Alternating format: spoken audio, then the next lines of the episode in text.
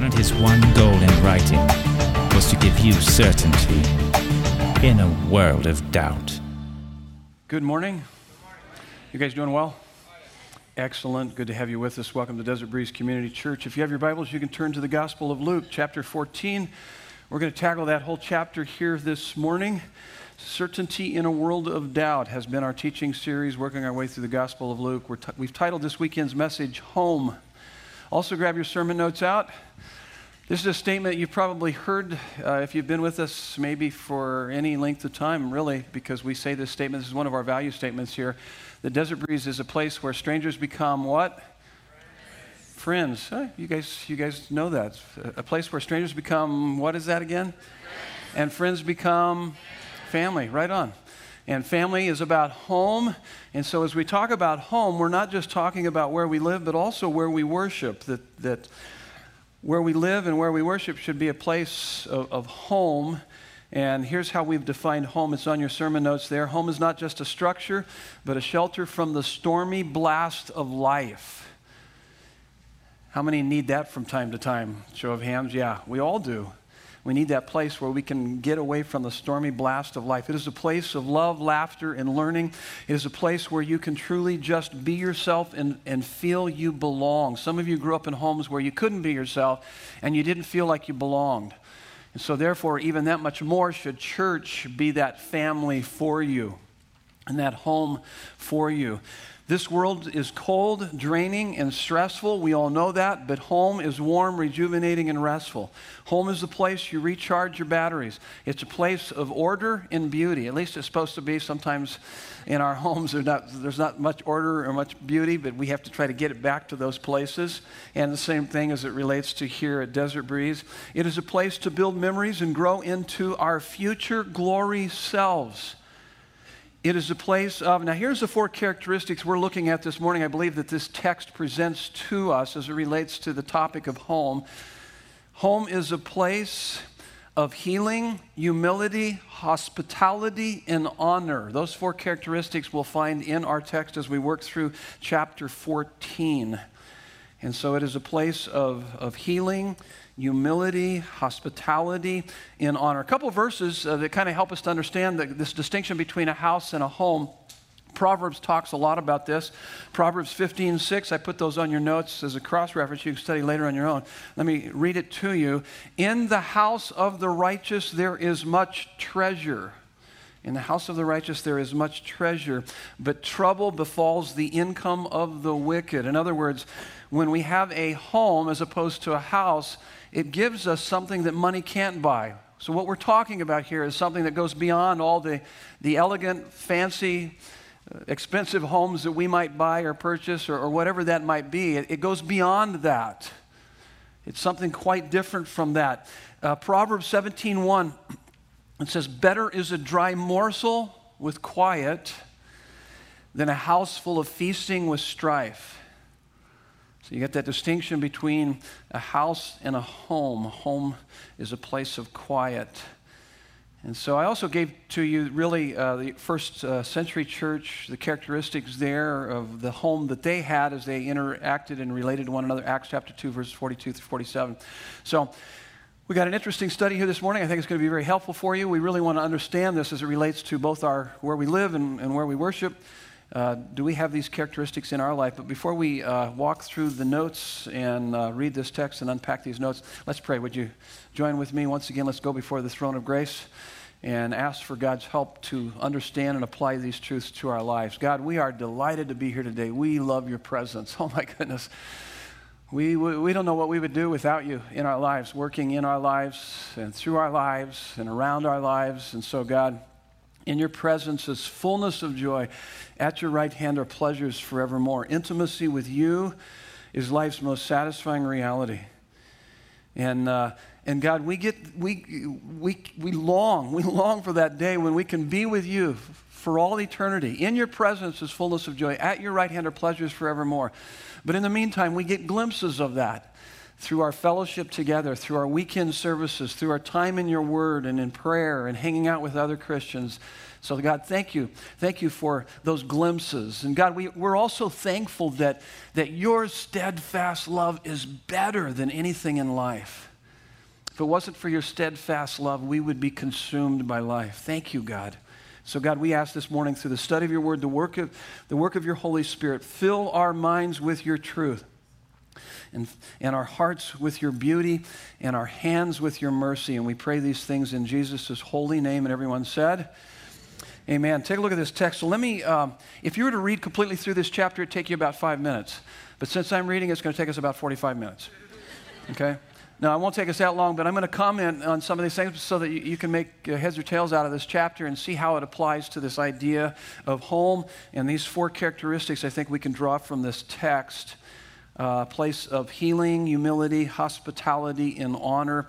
And in fact, uh, let me give you the, the context here. Jesus was invited to the home of a prominent citizen, a ruler of the Pharisees, and it was a dinner party, happened to be on the Sabbath. In verses 1 through 6, Jesus heals a man on the Sabbath which was a major no-no, you know, from the religious establishment. They didn't think that was cool. They didn't like that. It went contrary to their ways because they were moralists. They're religious. They, under, they misunderstood the law. And so Jesus heals this guy on the Sabbath, and um, it challenges the religious uh, people, the religious leaders that are present. Let me begin reading. Chapter 14, verse 1. One Sabbath, when he went to dine at the house of a ruler of the Pharisees, they were watching him carefully. And behold, there was a man before him who had dropsy. Dropsy isn't something we struggle with today. We have meds and uh, that deal with that. It was just a, it was edema, extreme uh, swelling. So there's this guy that has this problem, and Jesus responded to the lawyers and the Pharisees saying, "Is it lawful to heal a man on the Sabbath or not?" So he's going to challenge them. And by the way, you're going to see in this whole chapter, Jesus is going to do. He's doing some heart surgery at this dinner party on a lot of different people, as you're going to see. He's going to walk through the list here. And so he, he starts here right off the bat with the religious leaders and their mindset and how they understand the law. So he asked them this question, but they, remind, they silent when he asked them this question Is it lawful to heal on the Sabbath? This is really where we get the idea that our homes and this church should be a place of healing. That's the point that I think certainly Jesus wants us to understand. But they remained silent. Then he took him and healed him and sent him away. And he said to them, Which of you, and he's going to challenge their thinking, get them to think about this, which of you, having a son or an ox that has fallen into a well on a Sabbath day, will not immediately pull him out? And they could not reply to these things. And, and now he moves from that, from being very offensive here to these guys, because he heals this guy, which should be it should be normal, you know, if, if indeed our place is a place of healing. And then he moves right into, he's going to begin to speak to the guest. And, uh, in verses 7 through 11, so he addresses the guest and he says, Now, he told a parable to those who were invited when he noticed how they chose the places of honor, saying to them, This isn't going to make much sense, but I'll explain it to you in a minute. When you are invited by someone to a wedding feast, do not sit down in a place of honor, lest someone more distinguished than you be invited by him. And he who invited you both will come and say to you, Give your place to this person, and then you will begin with shame to take the lower place. But when you are invited, go and sit in the lowest place, so that when your host comes, he may say to you, Friend, move up higher then you will be honored in the presence of all who sit at the table with you. And then he kind of summarizes all this, and he's dealing with really pride, and he's showing us how we need to be people of humility. And that's the second characteristic. Home is a place of, of healing, and now it's a place of humility. Verse 11, he says, For everyone who exalts himself will be humbled, and he who humbles himself will be exalted. Now, what Jesus is talking about here was something that was very commonplace. In that time, when people went to a party, you were seated relationally. And so the host was the seat of honor. And then, depending on how well you knew the host or how important you were in that person's life, you would sit either closer or further away. It's kind of crazy, but that's how they would uh, sit. And so, Jesus is addressing this issue. He can see this jockeying for position and this, this pride that these uh, folks have in their life, and he's dealing with that. Now, Jesus moves from, from talking to, so he's, he's offended the Pharisee leaders. He's probably offended now the, uh, the guests, and now he's going to work on the host. I love how he just kind of works right down the list. And, uh, and, and once again, as I said a couple weeks ago, this is not some docile, neutered portrait of Jesus. He's a no nonsense guy, shoots straight with people, and this is what he's doing here.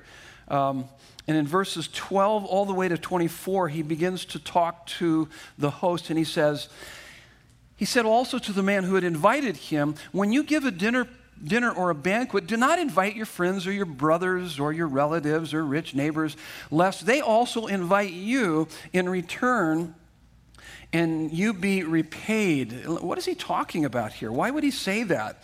Um, we're talking about hospitality here, so this is the third characteristic of, of a home. So it's a place of healing, it's a place of humility, but it should also be a place of, of hospitality.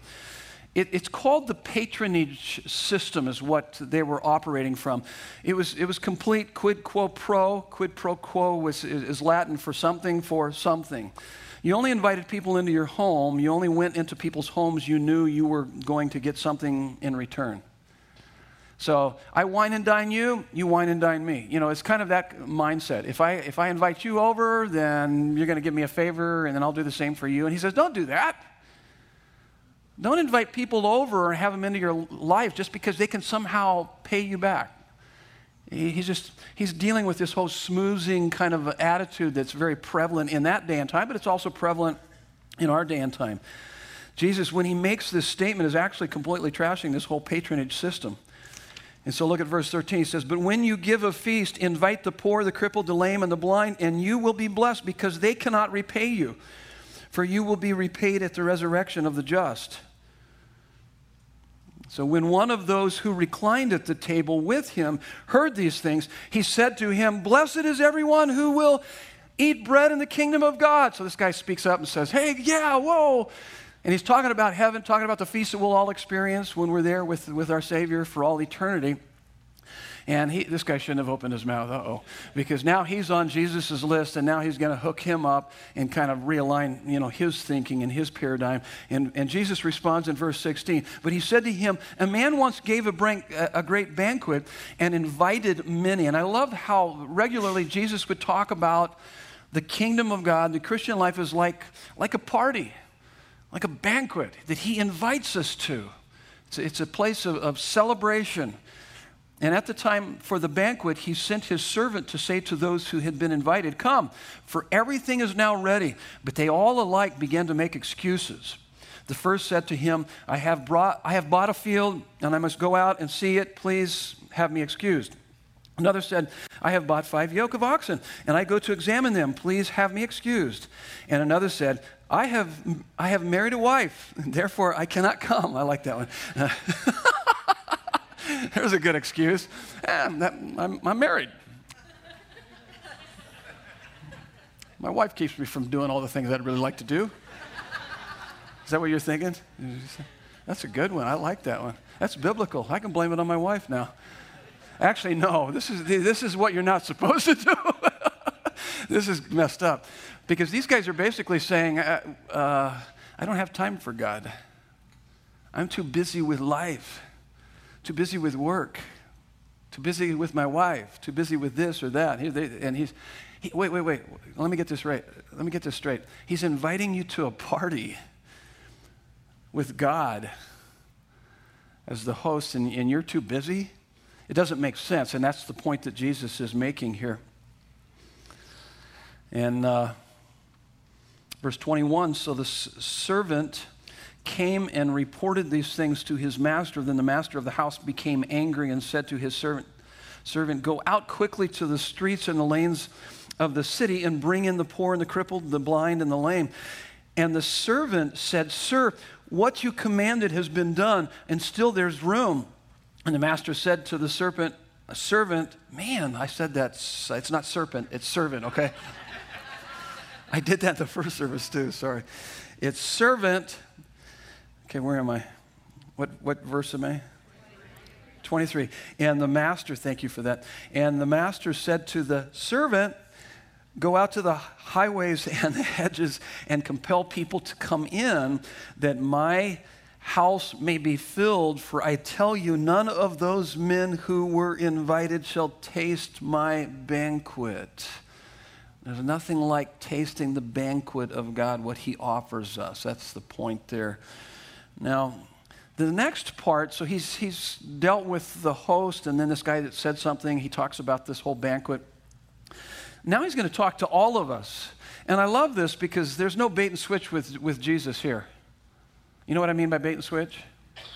He didn't say, hey, everybody, follow me, fullness of life, best life ever. Come on, you can do it.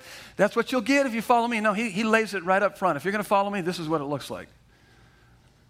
He's going he's to lay it right out there. This is for all of us. And now great crowds accompanied him. He turned and said to them, If anyone comes to me and does not hate his own father and mother and wife and children and brothers and sisters, yes, even his own life, he cannot be my disciple. Whoa. Hate? That sounds pretty harsh. What, what does he mean by that? A couple thoughts here you need to uh, keep in mind here. Uh, he's speaking idiom, idiomatically. Idiomatically, it's an idiomatic phrase. You guys familiar with that? What an idiomatic phrase is like? We use them when, when it's, it never rains like this, but it's raining like cats and dogs, okay? Uh, but it'd be using a phrase like that to really emphasize a point. And so the word hate in the Bible can mean uh, active hostility. I don't think that's what he means here. Or it can mean comparatively. That's what he means here. So the word hate in the Bible can mean hate actively or comparatively. So what Jesus is saying that our love for him should be so great that it looks as though we hate our parents in comparison. God should be more important than any family member. Let me, let me take it a step further. This is what I believe he's saying. Jesus wants and he offers a relationship of love that makes every other kind of human love pale in comparison. And, and he's basically gone through the whole list of, of, I mean, he's talking marriage love and friendship love and parenting love and sibling love. He deals with with every kind of love you can think of. And he goes, You know, yeah, those are all good, but nothing compared to what I offer you. That's what he's saying. And so when your heart is captivated by that love, uh, people are going to look at your life and go, wow, you not only, you love your, your kids, you love your spouse, you love your family, but oh my goodness, you love God. It goes through the roof. And in fact, I can see that because you love God like that, you even love your family even better. And that's, uh, that's the point that he's making. But did you notice also, I want you to n- note this too, is that he actually deals with what is, in, in our day and time, there's kind of the traditional and non traditional mindset or thinking. So he deals with the traditional where we make the family the ultimate in our life, family is everything. Or we make individuality everything, and you're in one of those two camps. Uh, did you notice that? So if anyone who comes to me does not hate his own father, mother, and he goes through the whole list, and then he says, and even his own life, that he's dealing with individuality. He's not only just dealing with, with the, the cult of family, making family the ultimate in your life, but also making individuality uh, most important to you. So, so there's a mindset in our culture today that would say, the family is more important than your individuality. And then there's those out there who would say, no, individuality is more important than family. You know, fooey on family, you do what you want to do. And Jesus said, Neither. I'm more important than both family and your individuality. That's what he's saying. He's saying, Because I, I'm the one you should be serving. Don't serve family and don't serve yourself, but serve me, and then you'll serve yourself and family really well. Because you, I w- you were created by me for me to give glory to me. Ultimately, we know that through the greater context of the scripture. And so, yet, and then and look at verse 27. He says, Whoever does, does not bear his own cross and come after me cannot be my disciple. I mean, that kind of goes against the whole mindset of our culture. Follow your heart, be true to yourself. Isn't that what our culture says? Jesus didn't say that. Follow your heart, be true to yourself. He says, Follow me. Say no to that because that's a dead end. Only I can satisfy the deepest longing of your heart. That's what he's saying here, ultimately. And by the way, does it cost to follow Jesus? You bet it does. He's saying, deny yourself. It's not about you, it's about Him. It's living for His glory. But I, but I know this I've been doing it long enough. Whatever you give up to follow Him is nothing compared to what you gain. Believe me. Believe me. So when he calls us to follow him like this, take up your cross. And, what this idea, this idea of taking up your cross is, he's actually saying, I, I, one commentator that I was studying from, he said, put yourself in the place of a condemned criminal. And the only way that you can ultimately do that is put yourself in the place of Jesus and, and, and to identify with Jesus. In other words, every day remind yourself of who you are in Christ and that your identity is in him and you're here to live for Him, and it's about His lordship. And so, the, what do you do? You live as Him as the Lord and Savior of your life, and so you you obey all that He says, and you accept all that He sends into your life, and it's all for His glory. My life is yours, God. I surrender it all to you. Now, why wouldn't you do that if you really under, understand the gospel and what He's done for you? And that's the idea here. Verse 28 For which of you desiring to build a tower does not first sit down and count the cost? Whether he has enough to complete it. In other words, think, think, think out the implications of this. By the way, I, I, said that. I didn't say it last night. I said it in the first service. Let me say it again here. This is one of the reasons. I said it last weekend in the third service. But why I'm not really fond of the whole, and I was raised with the whole altar call thing. And I'm not, I'm, I'm not completely against it, but I'm just saying that oftentimes when I've seen a lot of people in, in kind of uh, in an emotional response give their life to Jesus, and they don't realize the cost they don't really understand what they've even given their life to. And that's the reason why we're kind of hesitant about doing that. We, we really don't want you to respond because, in fact, most of the stats would tell you that people that respond a, with an emotional response like that, very few of them are still following Jesus because they didn't understand the cost. Do you understand what that means to follow Jesus? That like give your life to Him? Your life's not about you, it's about Him. It's about His glory. It's about living for Him. That's what He's saying. It's not follow your heart or be true to yourself or whatever. You're going to add him to your life so you can be more successful in business or marriage or whatever. No, no, it's not about any of that. It's all about him. That's what he's saying. Otherwise, when he has laid a foundation and is not able to finish, all who see it begin to mock him. It's like, I, have seen that. Oh, you got dunked in the tank, you walked the aisle, you signed the card, you said, I'm a Christian. Two weeks, two months, one year later, you're not even walking with Christ anymore. What was that all about? What decision did you make? We're talking lifetime here. This is serious stuff. When Jesus challenged people to follow him, it was their whole life, everything about their life. I think we've gotten a long ways from that here in America today. I really do. In a lot of our American churches, we're just not teaching the gospel, really, for the most part. We're not challenging people. We're not challenging people like we should because Jesus, this is all red letter. This is Jesus talking. I mean, he's doing major heart surgery at this dinner party on everybody here, saying, hey, ch- take a look at your life. Look at yourself. Where are you in this? I love it. I need it. I want it more than anything. I love it when he, when he works on me and, and rearranges my heart and, and I begin to see what I'm really, what life is about and understand those things. Otherwise, when he has laid a foundation and is not able to finish all who see it and all who see it begin to mock him, saying, This man began to build and was not able to finish. What is that about?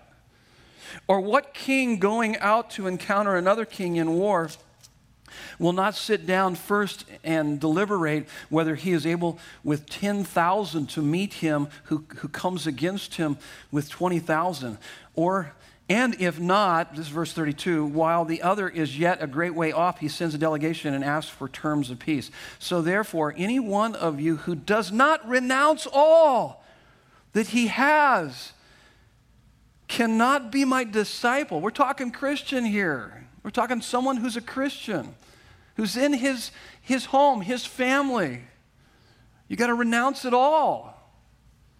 And then he talks about salt. Salt is good, but if salt has lost its taste, so there should be something about our life that people look in from the outside and go, wow, there's something that's very attractive about how they point to Jesus. I want, I want to know this Jesus that these people know. That's why the salt here, salt stirs up thirst within others, adds flavor. Salt is good, but if salt has lost its taste, how shall its saltiness be restored? It is of no use, either for the soil or for the manure pile. It is thrown away. He who has ears to hear, let him hear. This is the word of the Lord to us. Okay, whoa. Okay, did it take me about 45 minutes to read through that? Not quite, but here we go. We got a lot of work to do. So let's talk about this. It's on your notes. Get ready to write. Home is a place, both where we live, where we worship, of healing. First of all, that's verses 1 through 6. Let me give you the next thought. So, what does that mean to be a place of healing? What does that mean to be a person of healing? Are you a person of healing? If I were to hang out with you, would there be that healing come to me as a result of hanging out with you? This is what it means here this idea hurt people, hurt people, healed people, heal people. You've heard that statement probably many times before. My sister was asking me yesterday, we were talking, and she was saying, Man, why are people so mean? Because she was dealing with some, some meanness of people that were in her life. And I said, Are you talking about me? And uh, no, and, uh, and I just said, You know what? They've, they've just got a lot of junk in their life. There's just a lot of hurt going on. And they're going to inflict it on anybody and everybody else. Why so much hostility? Got a lot of junk going on in their life. A lot of hurt. Hurt people, hurt people, healed people, heal people. Proverbs 12, 18. Reckless words pierce like a sword, but the tongue of the wise brings healing. Reckless words pierce like a sword. Oh my goodness, I, I, have been guilty of that. And I've had people, uh, and you know what's crazy about reckless words is I can remember those words spoken to me by teachers growing up and coaches that even to this day I can remember them vividly and they, and they still kind of pierce. How many can relate to that and know what I'm talking about? You've had people in your life and you go, oh my goodness. Reckless words pierce like a sword, but the tongue of the wise, tongue of the wise brings healing. God wants us to be people of healing. Now, Jesus is doing a lot of healing, but to, but to do that healing, sometimes you have to cut away at some of the stuff that's there. We'll talk about that in a moment. But here's the next point those who heal best are ones who both need healing and give healing. Those who heal best are ones who both need healing and give healing. A healthy community is dependent on all of us being both. Matthew 10 8, when Jesus was sending out his disciples, he says, Freely you have received, freely give. So you can't give what you don't have. So if you find yourself with reckless words, it's because you need to first be a recipient of that healing so then you can, you can be healed up so that you can give those words of healing, the, the words of wisdom. And so the next point on your notes like a surgeon, friends cut you in order to heal you. Like a surgeon, friends cut you in order to heal you. Now, maybe you didn't notice my new uh, glove that I've been wearing up here. And uh, anybody notice this? How could you not, huh? It's like, yeah. Uh, let me uh, let me tell you a little bit about this. Um, I had some reckless words towards my wife and she came at me with a butcher knife. Yeah, stabbed me right here. It went all the way through like this. You guys doubt that? Now, which part of it that you doubt? My reckless words or the butcher knife part? The butcher knife, because I'm, i could be certainly guilty of the reckless words, yeah. Actually, that's neither one of those are true, but uh, though reckless words certainly, but uh, she wouldn't do that. But the, the fact is, is that I, I have an issue, I have a problem, I have a lot of issues, but uh, this is one of many and I have a, it's an inherited disease on my hands. Some of you probably noticed it, some of you didn't give it another thought, but it's called Dupuytren's contractures. And it happens to men over 40 who come from a Scandinavian, Northern European uh, descent. My grandfather was from Finland. And what happens is that on the tendons on my hands, there's these growths that grow on there, and then they start pulling my hands in like this. My fingers start growing in like this. You can see this hand is already starting to grow in like that. It's not near as severe as this one. This one was really severe. And actually, my hands were like this. If you ever noticed, and I'd keep it in this pocket a lot of times because I didn't want it to be a distraction. But it was kind of like this for the most part. And it made it really good on weekend services when I did this. okay, that's a bad joke. But, uh, but, but uh, in the earlier days, when I had it like that, I actually went in and they had a less invasive process that they would do is that they would shoot it with an enzyme, it was Xiaflex or something like that, and into that, uh, and then let it sit for 24 hours, and you go back into the doctor, and then they would pop it. They would go like that, and they'd pop that cord that's over the top of that. And so when I first went in there on that very first one, it was about five years ago, on this hand is that they, uh, the gal, the nurse, explained it to me and said that we've scheduled you as the very last patient of the day because when we pop that, it, you're going to be screaming so loud we didn't want to frighten any of the other patients. me and my wife are looking. It's like we drive home, and I'm laughing. It's like you got to be kidding me. Those are very poor bedside manners. Okay. because I'm thinking, oh my goodness. So we get there the next day and the guy's going to shoot this with that needle and that cord. He says, You want any anesthetic? And he said, I said to him, You bet I do. you got any alcohol on top of that? I don't drink. I've never drank before, but I'm going to start right now. That's what I'm thinking. So he shoots that thing in there, and the anesthetic into my hand was horrible in itself. It was terrible. It put me through the ceiling. But then he, he shot it in there and numbed it. And then as he was going to pop it, he's pulling back, and he's like sweating as he's like, my wife's back there going, whoa. And uh, she was cheering him on. But, uh, but he finally, and as he pops, that thing goes snap and this blood starts coming out of my uh, the wound there and he goes man i've never seen anything bleed quite like that and I'm thinking, boy, that really builds some confidence in me there, Doc. I said all that. That was the first time. I said all that. It was all painful. It worked for about six years and finally had to go in for the major surgery. And this was a whole lot worse. they shot me about six times in the palm of my hand just to numb it with a needle. And uh, I screamed like a little junior high girl at a scary movie. No, I didn't do that. I didn't do that, but I felt like it. I felt like killing somebody. But then they took me under and they did the slice and dice, and it was extremely painful. And I've been recovering this, since this Monday. I've got to tell you this, though, that though at 1 o'clock and 2 o'clock in the morning and 3 o'clock in the morning, I've had some really sweet times with my Savior. It's been wonderful. It's been absolutely wonderful. It's interesting how pain draws your heart closer to God. And, and yet, why, why would I say all that to you? I said all that. I needed to have this fixed, and for it to be fixed, I have to go and, and be inflicted with some pain. My hands weren't working right, there was a deformity. Let me take you back. Like a surgeon, friends cut you in order to heal you. I needed to be cut in order to be healed. And so do you. And so do you. There are things in your life that some of you, you're headed on a trajectory of total destruction. And unless you have friends that are close enough to speak truth to you, you're going to crash and burn. It's going to devastate your life. Some of you have deformity in your life, and it inhibits you and it hinders you from experiencing all that God has for you. And so you're desperate for people that are close enough to you that will speak truth to you like a surgeon to cut those things out of your life to bring healing to you. My, my, my hand's straight.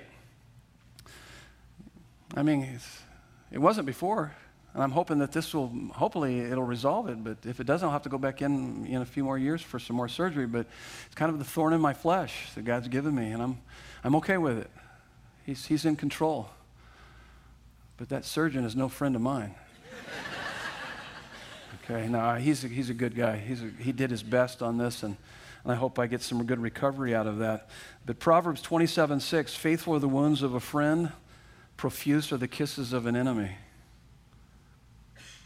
Faithful are the wounds of a friend, profuse are the kisses of an enemy. Iron sharpens iron as one person sharpens another. My wife likes to call this, uh, this splint the Michael Jackson uh, splint. I, I, you know, I wanted to be color coordinated here this morning, so. And so here's the deal is that, and I've seen this pattern here at Desert Breeze, is that people will come in here, they'll start getting close, and then we get a little bit too close, or they get too close, and then people start speaking truth, and then people cut and run. Don't do that. You need to hear those hard truths. You need to be able to speak those hard truths. But that's where the healing comes in. And, uh, and this is what the hard truths uh, really sound like, what they look like. It's, it's, it's the combination of both love and truth. Here's the combination. It's on, it's on your notes there.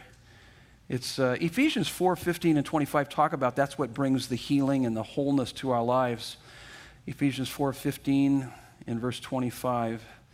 But love without truth is anesthetic without surgery. Love without truth is anesthetic, is anesthesia without surgery. It's sentimentality, it's shallow, selfish platitudes that keep others in denial about their flaws. Truth without love is surgery without anesthesia or without anesthetic. It's brutality. I mean, they had to shoot me six times in the palm of my hand because I, I, I didn't want surgery wide awake because this guy's cutting away on my hand. So, six times in my hand, that hurt like crazy. But not near as bad as it would have hurt as they cut that out with the surgery. Truth without love is surgery without anesthetic. Brutality, arrogant self righteousness. There's no healing in hiding. Here's what's common in our culture today is anonymity and individuality. That's why a lot of the mega churches thrive. Mega churches only represent probably about, not even, maybe about 1% of our culture. And uh, mega churches were 2,000 plus. We're a church of about 12 to 1,300. We're a large church. Average church size is 100. Uh, 80% of the churches in America today are below 250. So we're a large church. You can hide here. You can come in and check the box, but we're not going to let you. We're going to hunt you down. Okay? We're coming after you. We don't want you to do that. We want you to get connected. Anonymity, we just want to hide in the back. We'll just check the church box. Individuality, I don't want anybody to tell me what's going, going on in my life. I don't need anybody's help. Wait, wait, wait. You're going to crash. Believe me, you will crash and burn.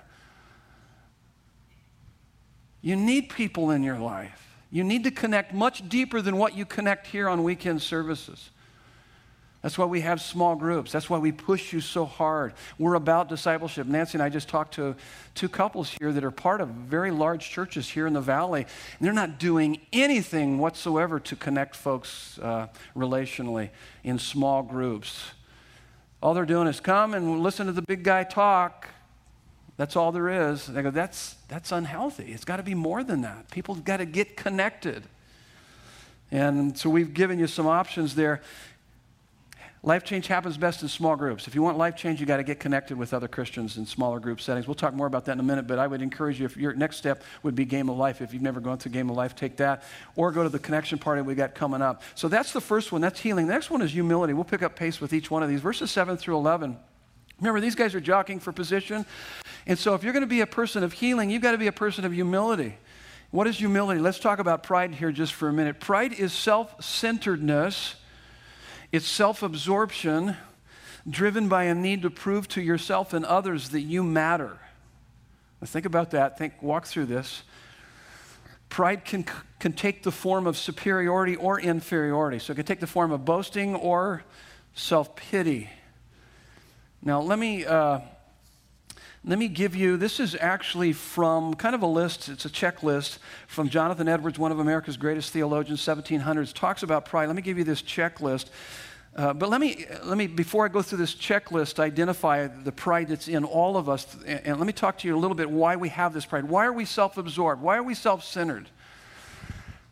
You and I were meant to walk in the garden in the cool of the day and to look into the face of our Creator and to receive from Him all of the acceptance, security, significance we would ever need. But we turned away from God. We rejected God. We thought we were smarter than God. Genesis chapter 3 makes that very clear.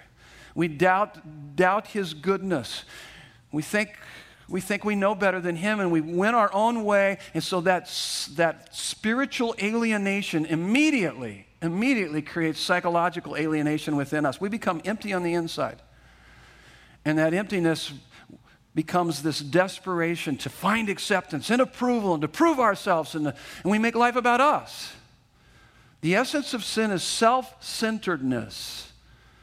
It comes from this vacuum, this emptiness inside, because we're not connected to God and receiving what we desperately need from Him. And of course, that spiritual alienation creates a psychological alienation, which creates social alienation. You want to know why we've got so much hostility and anger and racism and, and division and disharmony on this planet Earth and here in good old God bless America is because people are alienated from God. People don't know the living God of the Bible because if they did, it would change the way that they do life.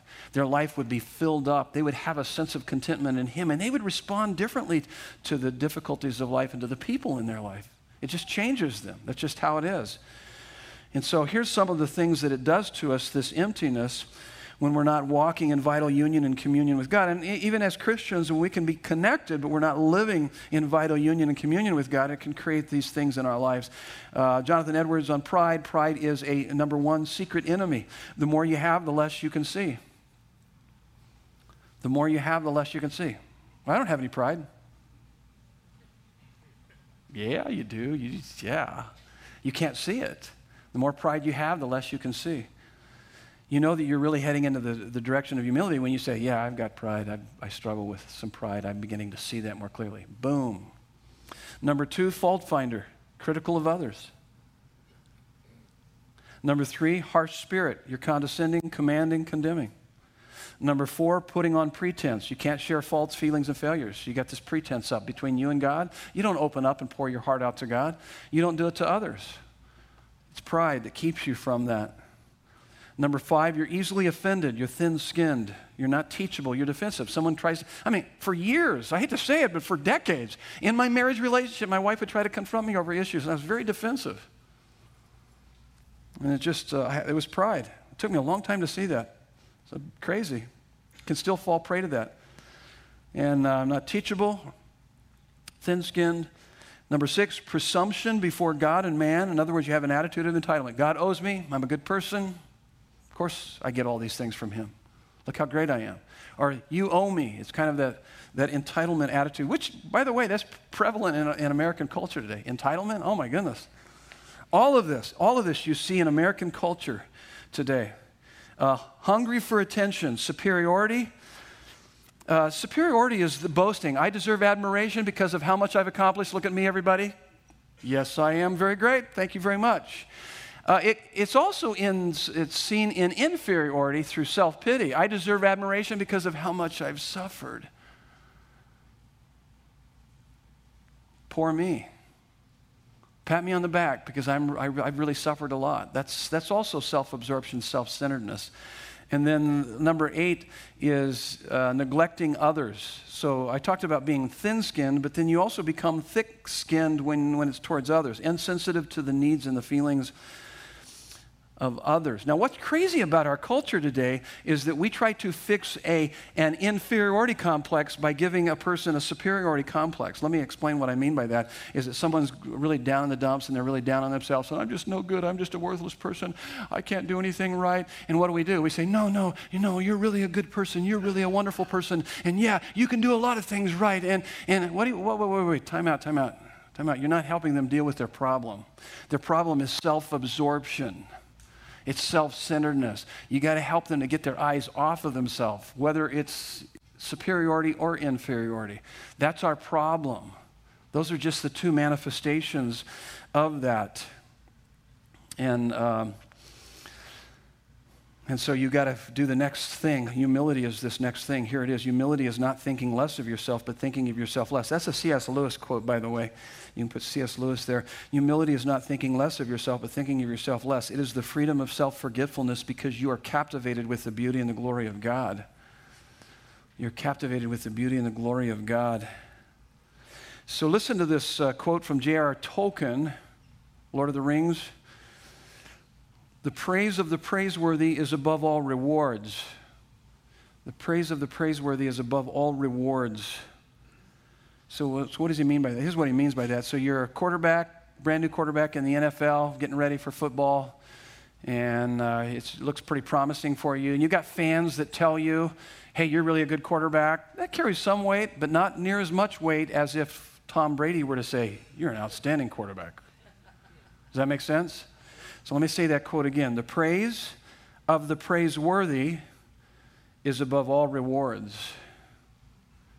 Here's how it applies to us. When you begin to understand the gospel, that God has reconciled us to himself by sending his son to die in our place for our sins, for you, He did that for you to die in your place for your sins, and all who repent and believe have everlasting life.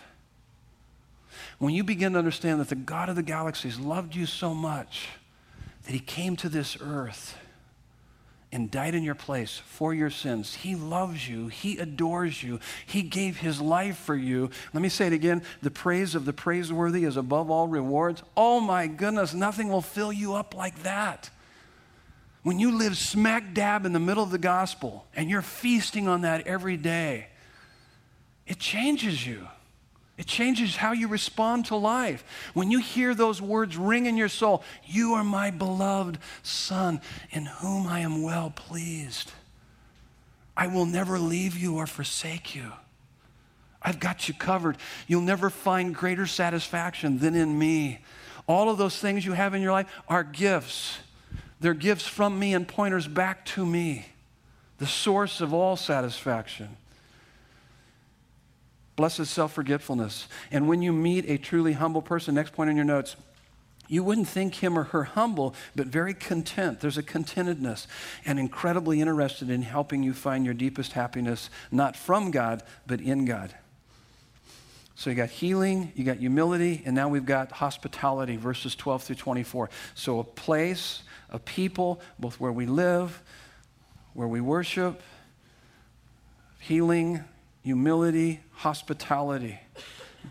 Hospitality is welcoming strangers. That's your next fill in the blank. Hospitality is welcoming, welcoming strangers into your life and treating them like friends so that God can turn some of them into family. So, Desert Breeze is a place where strangers become friends, friends become family. Hospitality is welcoming strangers into, in, into your life, into your home, into that third place. You guys know what a third place is? So you got, you got your home, you got work. That's second place. First place is home, second place is work. Third place would be where's the, where do you like to hang out? You got a coffee shop you like to hang out? You invite them into that. It could be any number of things like that. That's, that's what it is. Now, what, what kind of strangers, I put this on your notes, what kind of strangers should be you, you be inviting into your, into your life so that they can become friends who can eventually maybe become family because they can come to know Jesus as you do? So, what kind of strangers? Other Christians. Other Christians. And you're probably thinking, they're not strangers. They are people who share my faith. Are you kidding? There are a lot of strange Christians right here in this place. right here this morning. Just join a small group. You go, those people are strange. And they're probably saying the same thing about you, okay? Yeah, we all, the, the, the, strangeness is due to the fact that we're isolated from others, but the more we get closer to one another, it helps to work out the issues of our life. We don't become so strange unless you have really a strange small group. And then that would be another issue. But that's, that's part of it. Also, not just other Christians, but neighbors. Neighbors where you live, where you play, where you work, where you worship. We have Muslims that live right across the street. People, our neighbors in our neighborhood, Nancy and I, we make an effort to reach out to them, to love them, to, to chase them down, to look into their windows and go, hey, come out of there. Come out here and meet us. Talk to us. No, we don't do that. That, that would be weird, okay? That's stalking. That's against the law. But, and then needy people. 1 Peter 4 9 says, Show hospitality to one another without grumbling. The Greek word for hospitality is love, love of strangers. Romans 12, 13, contribute to the needs of the saints and seek to show hospitality. The word seek means work hard at it. I, I love the book uh, by John Ortberg, Everyone's Normal Until You Get to Know Them. And in one of the chapters, chapter two, it says the wonder of oneness. And in there, he, he talks about this. There is a little volume called The All Better Book, in which elementary uh, school children try to solve some of the world's toughest problems. What do you do about the ozone layer? How to help people stop smoking. But here's the toughest. With billions of people in the world, someone should be able to figure out a system where no one is lonely. What do you suggest? Here's what the elementary children said. Here's the first one People should find lonely people and ask their name and address, then ask people who aren't lonely their name and address. And when you have an even amount of each, assign lonely and not lonely people together in the newspaper. That's Kalani. Uh, age eight, obviously, this girl has the gift of administration. And. Uh, And then here's another one make food that talks to you when you eat. For instance, it would say, How are you doing? And what happened to you today? That's Max, age nine. Of course, that would come from a boy, okay? and then here's another one. We could get people a pet or a husband or a wife and, and take them places. That's uh, Matt, age, age eight. I mean, this makes you wonder about Matt's understanding of marriage, okay? but the most touching response is the one that can break your heart. It comes very last. It says, Sing a song, stomp your feet, read a book. Sometimes I think no one loves me, so I do one of those. Brian, age eight. With billions of people in the world, someone should figure out a system where no one is lonely. Someone has, and it's God. It's called His family. And you know what? I, I got to be honest with you. There's hardly a weekend that goes by after I'm finished up with all three services. I'm totally exhausted. But I'm exhausted because I'm overwhelmed. I'm overwhelmed by the neediness of the people that come in here the loneliness, the struggle, the losses. And little do you know, when you come in here, there's people that are desperate, desperate for a touch desperate for encouragement, desperate for hope, to know that they're okay, that they're going to get through this. They need to know that someone loves them. And I, my heart is that they would connect with God. And I know I can't do it, but we together, we together, as a body of Christ, as a family, we can help people to connect with Jesus, to know Him, and to experience Him. So when you come in here, don't sit all isolated. Like, get to know the folks around you. Reach out to them. In fact, let me, let me give you some application here of what to be thinking about. So if you want to if you want to begin to apply this hospitality thing, so here, it's on your notes. Join a small group, host a small group, lead a small group, start a small group. Woo! You get the point? Yeah, you got to connect. Connect. In fact, you don't even have to start a small group that's part of this church. Start your own small group. Start your own dang small group, okay? I mean, and feel free to do that. Just call up a couple friends and say, hey, let's go out. This, I did this for uh, years over here at AMC 30 with about three or four guys. Saturday morning, hang out with them, study God's Word, pray together. Do that. You got to do that. You need to do that. You're not going to be healthy if you don't. Here's another thing you can start thinking about doing uh, join our hospitality team.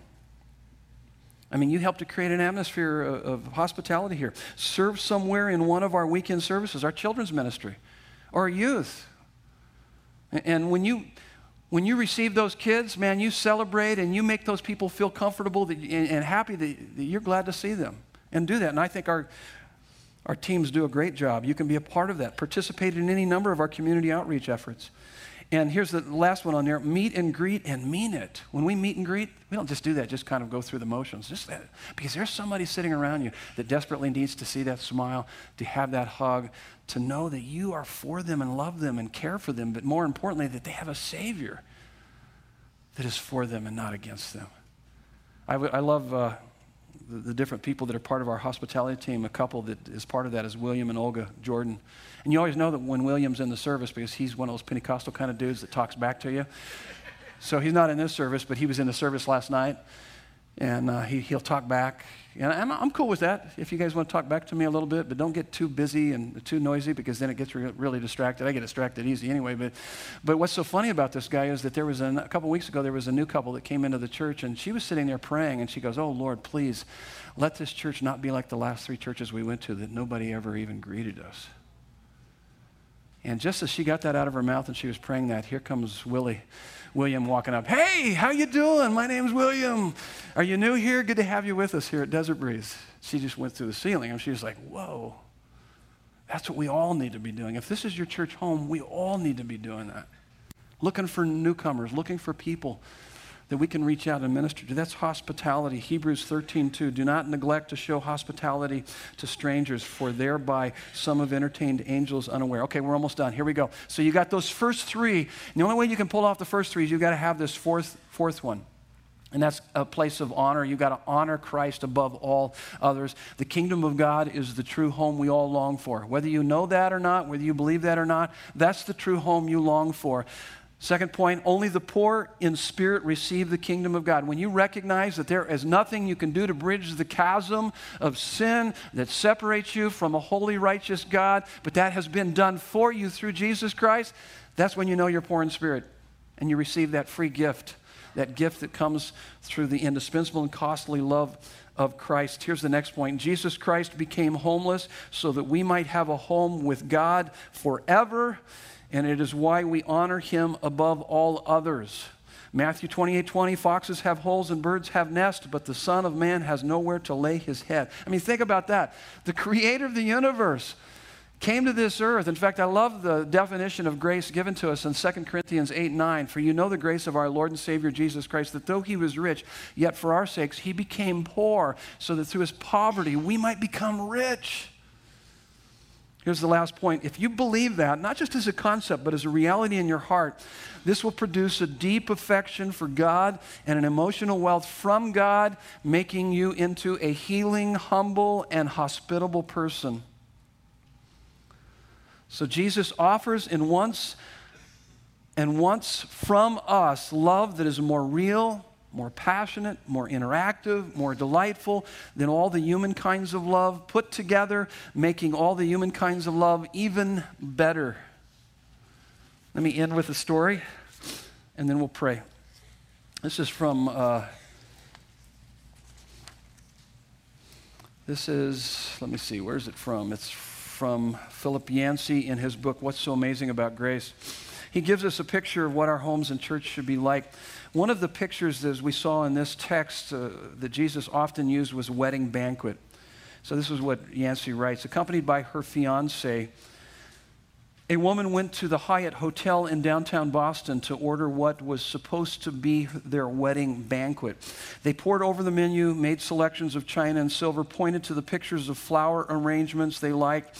They both had expensive taste, and the bill came to 13,000 after uh, leaving a check for half that amount as a down payment, the couple went home to flip through books of wedding announcements. The day the announcements were supposed to hit the mailbox, the potential groom got cold feet.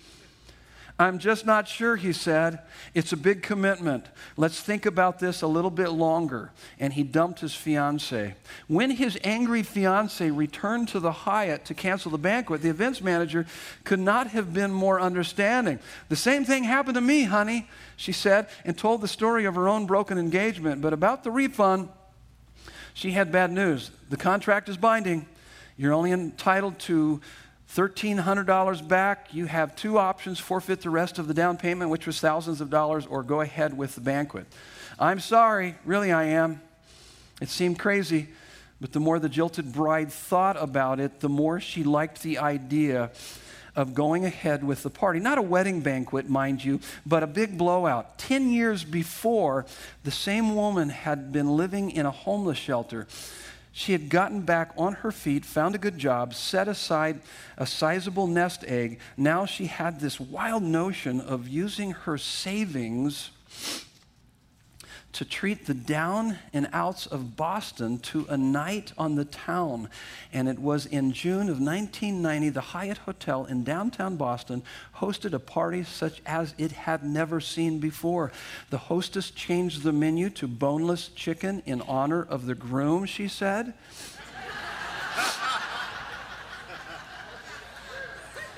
She sent invitations to rescue missions and homeless shelters. And that warm summer night, people who were used to peeling half mud pizza off the cardboard dined instead on chicken cordon bleu. Hyatt waiters in tuxedos served hors d'oeuvres to senior citizens propped up by crutches and aluminum walkers. Bag ladies, vagrants, and addicts took one night off from the hard life on the sidewalks outside and instead ate chocolate wedding cake and danced to big band melodies late into the night. Isn't that a cool story? So here's what God wants to do He wants to recycle our pain and then use that and use us to be channels of His grace to a lot of lost and lonely people in the world around us. Let's pray. So, Father, thank you. Thank you for your indispensable and costly love of your Son, Jesus, on the cross for us.